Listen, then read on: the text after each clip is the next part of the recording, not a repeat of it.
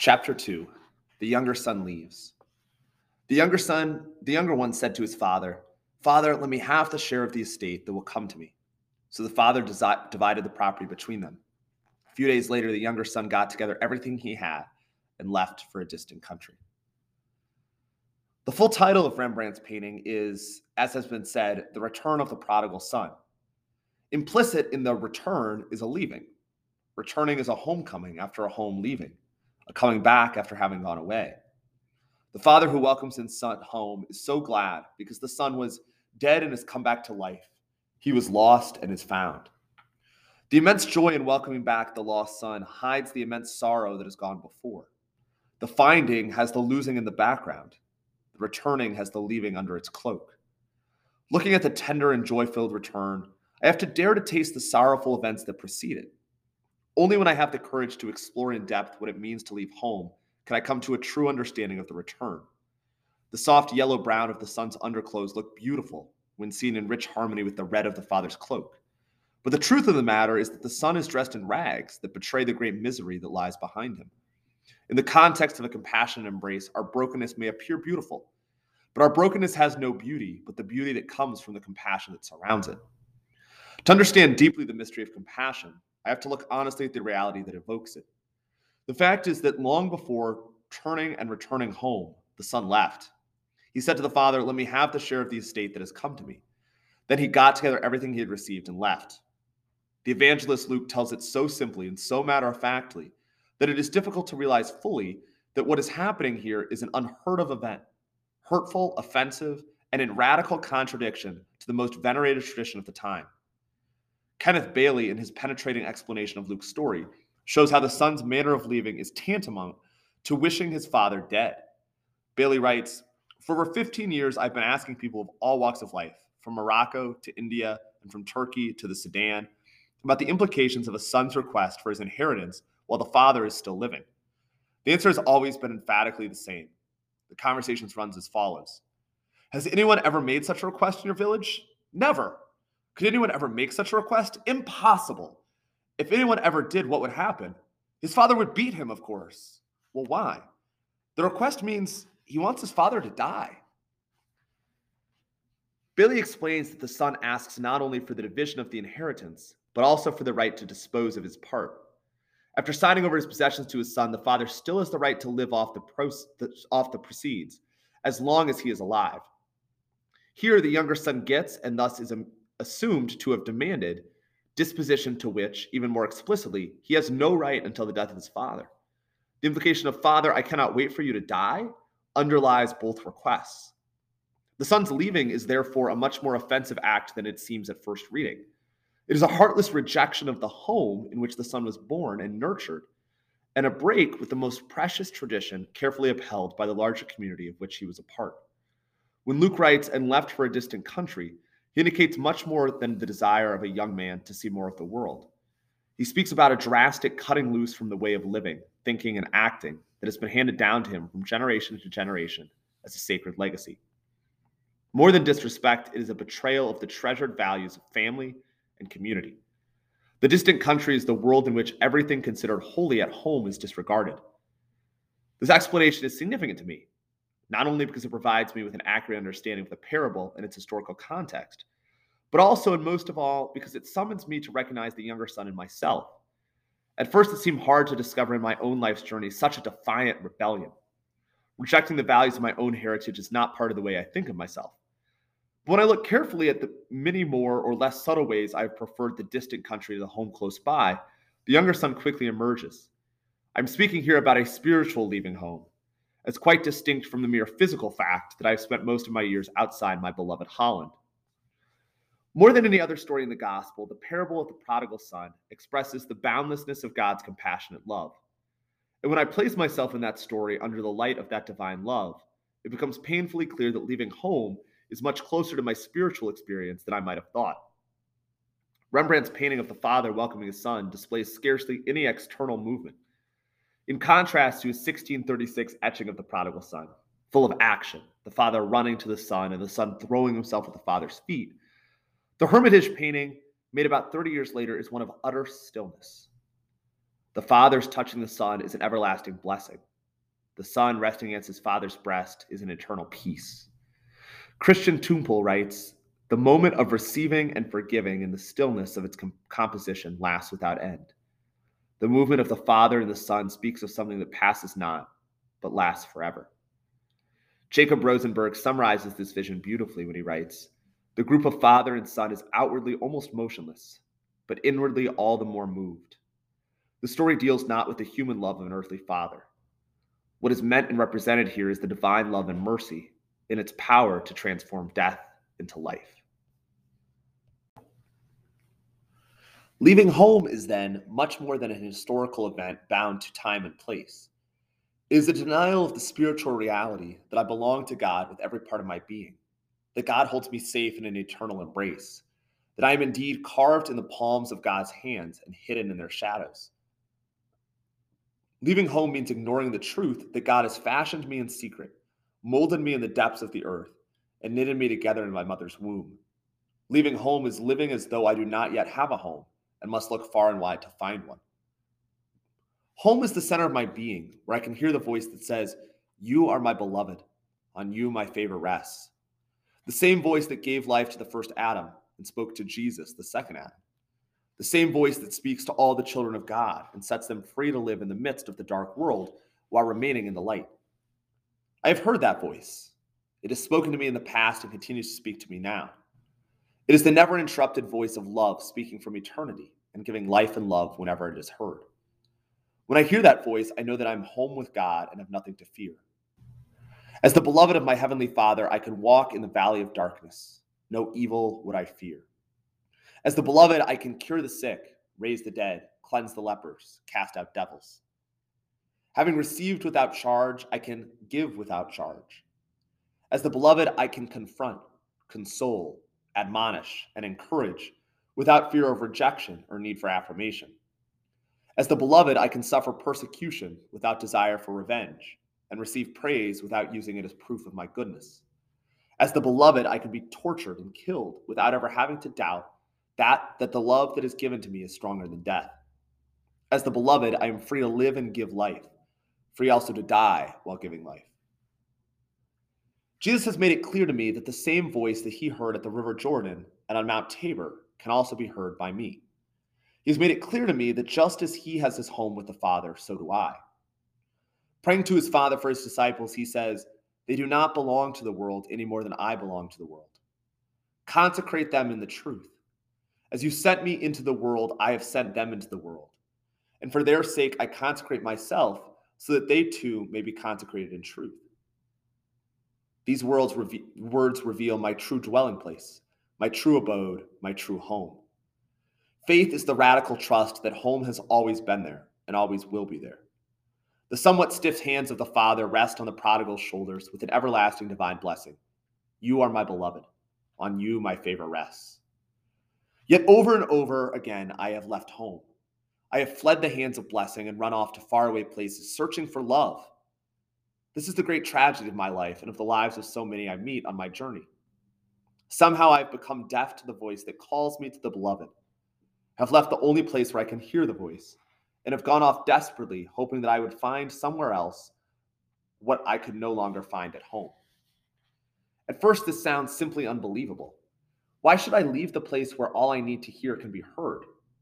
The more I think about that question, the more I realize that the true voice of love is very soft and gentle voice, speaking to me in the most hidden places of my being. It is not a boisterous voice, forcing itself on me and demanding attention. It is the voice of a nearly blind father who has cried much and died many deaths. It is the voice that can only be heard by those who allow themselves to be touched. Seeing the touch of God's blessing hands and hearing the voice calling me the beloved are one and the same. This became clear to the prophet Elijah. Elijah was standing on the mountain to meet God. First, there came a hurricane, but God was not in the hurricane. Then there came an earthquake, but God was not in the earthquake. Then followed a fire, but God was not there either.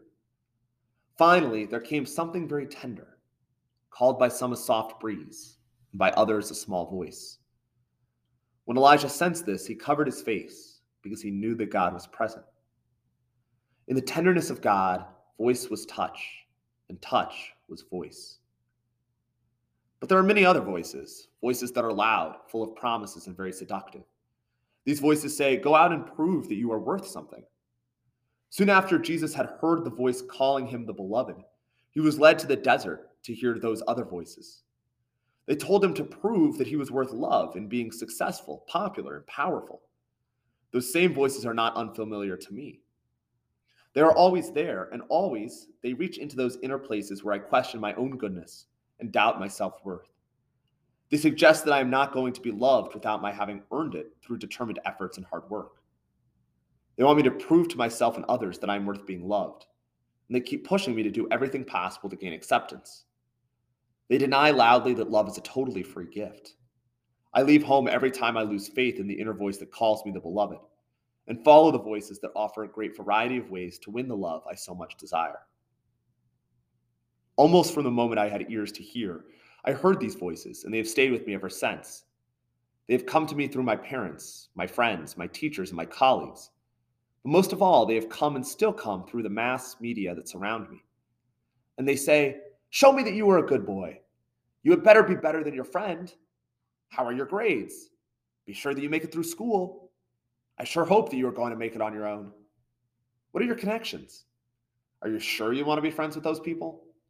These trophies certainly show how good a player you are. Don't show your weakness, you'll be used. Have you made all the arrangements for your old age? When you stop being productive, people lose interest in you. When you are dead, you are dead.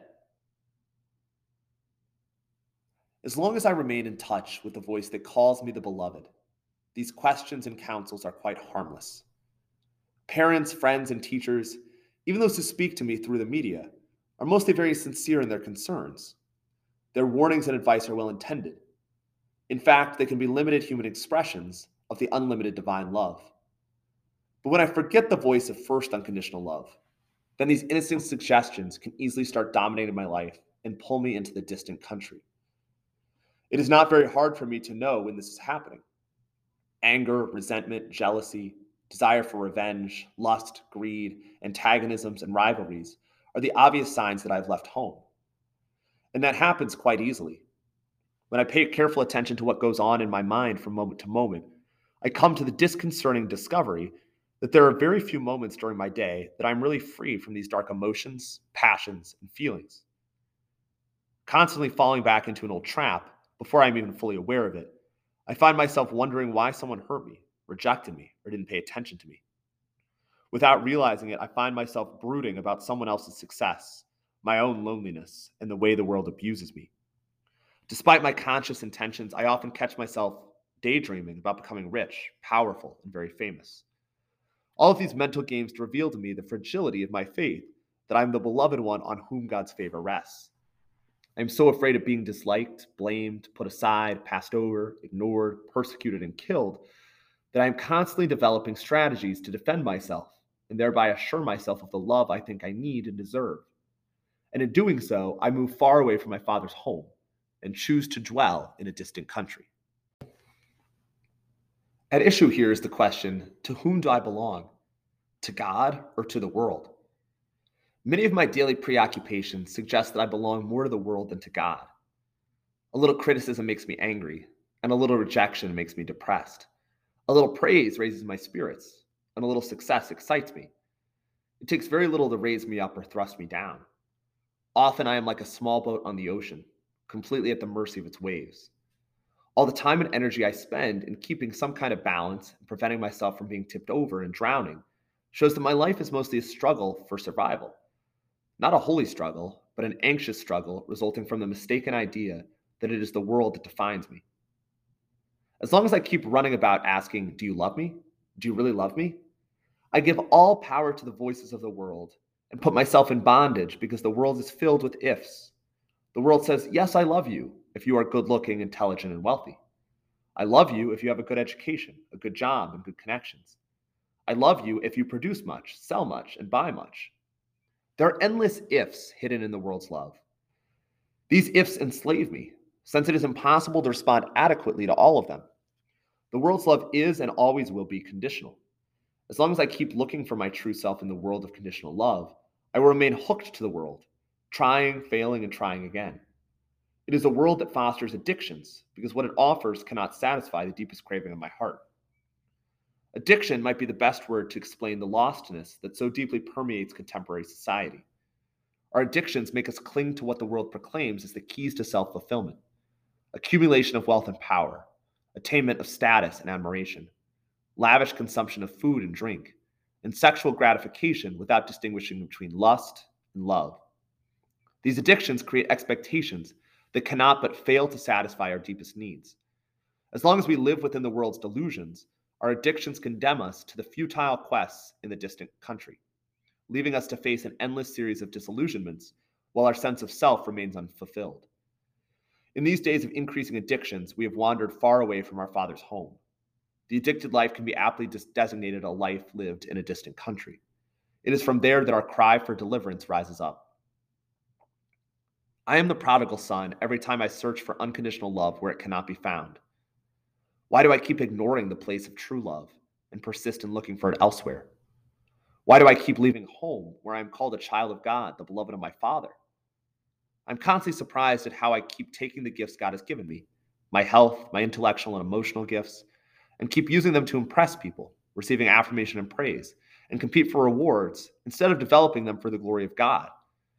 Yes, I often carry them off to a distant country and put them in the service of an exploiting world that does not know their true value. It's almost as if I want to prove to myself and to the world that I do not need God's love, that I can make a life on my own, that I want to be fully independent. Beneath it all is the great rebellion, the radical no to the Father's love, the unspoken curse, I wish you were dead. The prodigal son's no reflects Adam, Adam's original rebellion, his rejection of the God in whose love we are created and by whose love we are sustained. It is the rebellion that places me outside of the garden, out of reach of the tree of life. It is the rebellion that makes me dissipate myself in a distant country. Looking again at Rembrandt's portrayal of the return of the younger son, I now see how much more is taking place than a mere compassionate gesture toward a wayward child. The great event I see is the end of the great rebellion. The rebellion of Adam and of all of his descendants is forgiven, and the original blessing by which Adam received everlasting life is restored. It seems to me now that these hands have always been stretched out, even when there were no shoulders upon which to rest them. God has never pulled back his arms, never withheld his blessing, never stopped considering his son the beloved one. But the father couldn't compel his son to stay home. He couldn't force his love on the beloved. He had to let him go in freedom, even though he knew the pain it would cause both his son and himself. It was love him, itself that prevented him from keeping his son home at all cost. It was love itself that allowed him to let his son find his own life, even with the risk of losing it. Here, the mystery of my life is unveiled. I am loved so much that I am left free to leave home. The blessing is there from the beginning. I have left it and keep on leaving it. But the Father is always looking for me with outstretched arms to receive me back and whisper again in my ear, You are my beloved. On you my favor rests.